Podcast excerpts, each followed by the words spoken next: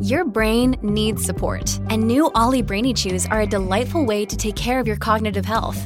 Made with scientifically backed ingredients like Thai ginger, L-theanine, and caffeine, Brainy Chews support healthy brain function and help you find your focus, stay chill, or get energized. Be kind to your mind and get these nootropic chews at olly.com. That's O-L-L-Y.com. These statements have not been evaluated by the Food and Drug Administration. This product is not intended to diagnose, treat, cure, or prevent any disease.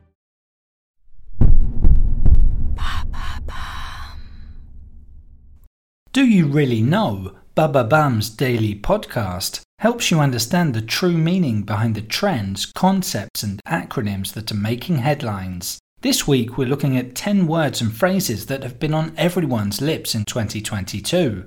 From the Uber files leak to shrinkflation in stores or quiet quitting at work, refresh your memory on some of the events and phenomena that best sum up the year gone by. Why were the Queen's bees told of her death? Thanks for asking. The announcement of the sad news of the Queen's passing, like all of the events following her death, followed strict protocol. The Prime Minister was informed using a pre arranged code London Bridge is down.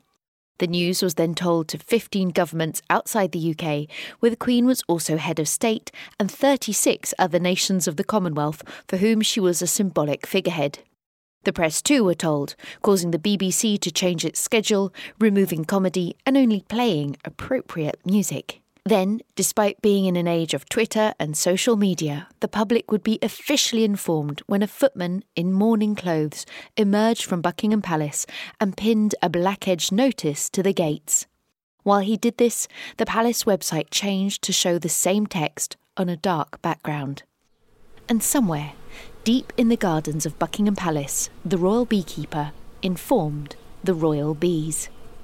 That's right, John Chapple, who's been the Queen's beekeeper for 15 years and takes care of up to a million bees, personally went to each hive in both Buckingham Palace and Clarence House to let them know that the Queen was dead. Interviewed for the Daily Mail, he said, You knock on each hive and say, The mistress is dead, but don't you go. Your master will be a good master to you.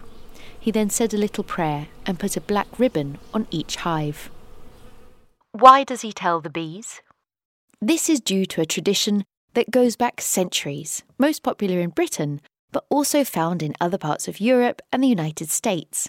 It claims that bees, as members of the household, should be told of all major events in their keepers' lives, especially births and deaths, and that if they're not told, the bees could fail to make honey, abandon the hive, or even die.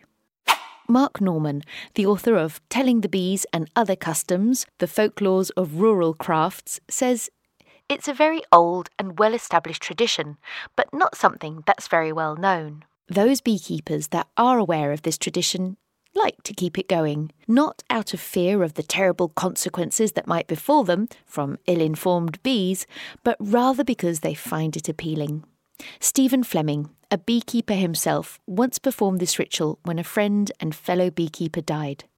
It was just something I thought my friend would enjoy, he said in an article in the New York Times. So there you have it. Now you know why the royal bees were told of the Queen's death. In under three minutes, we answer your questions and help you understand the true meaning behind the trends, concepts, and acronyms that are making headlines. Listen along, and you really will know for sure.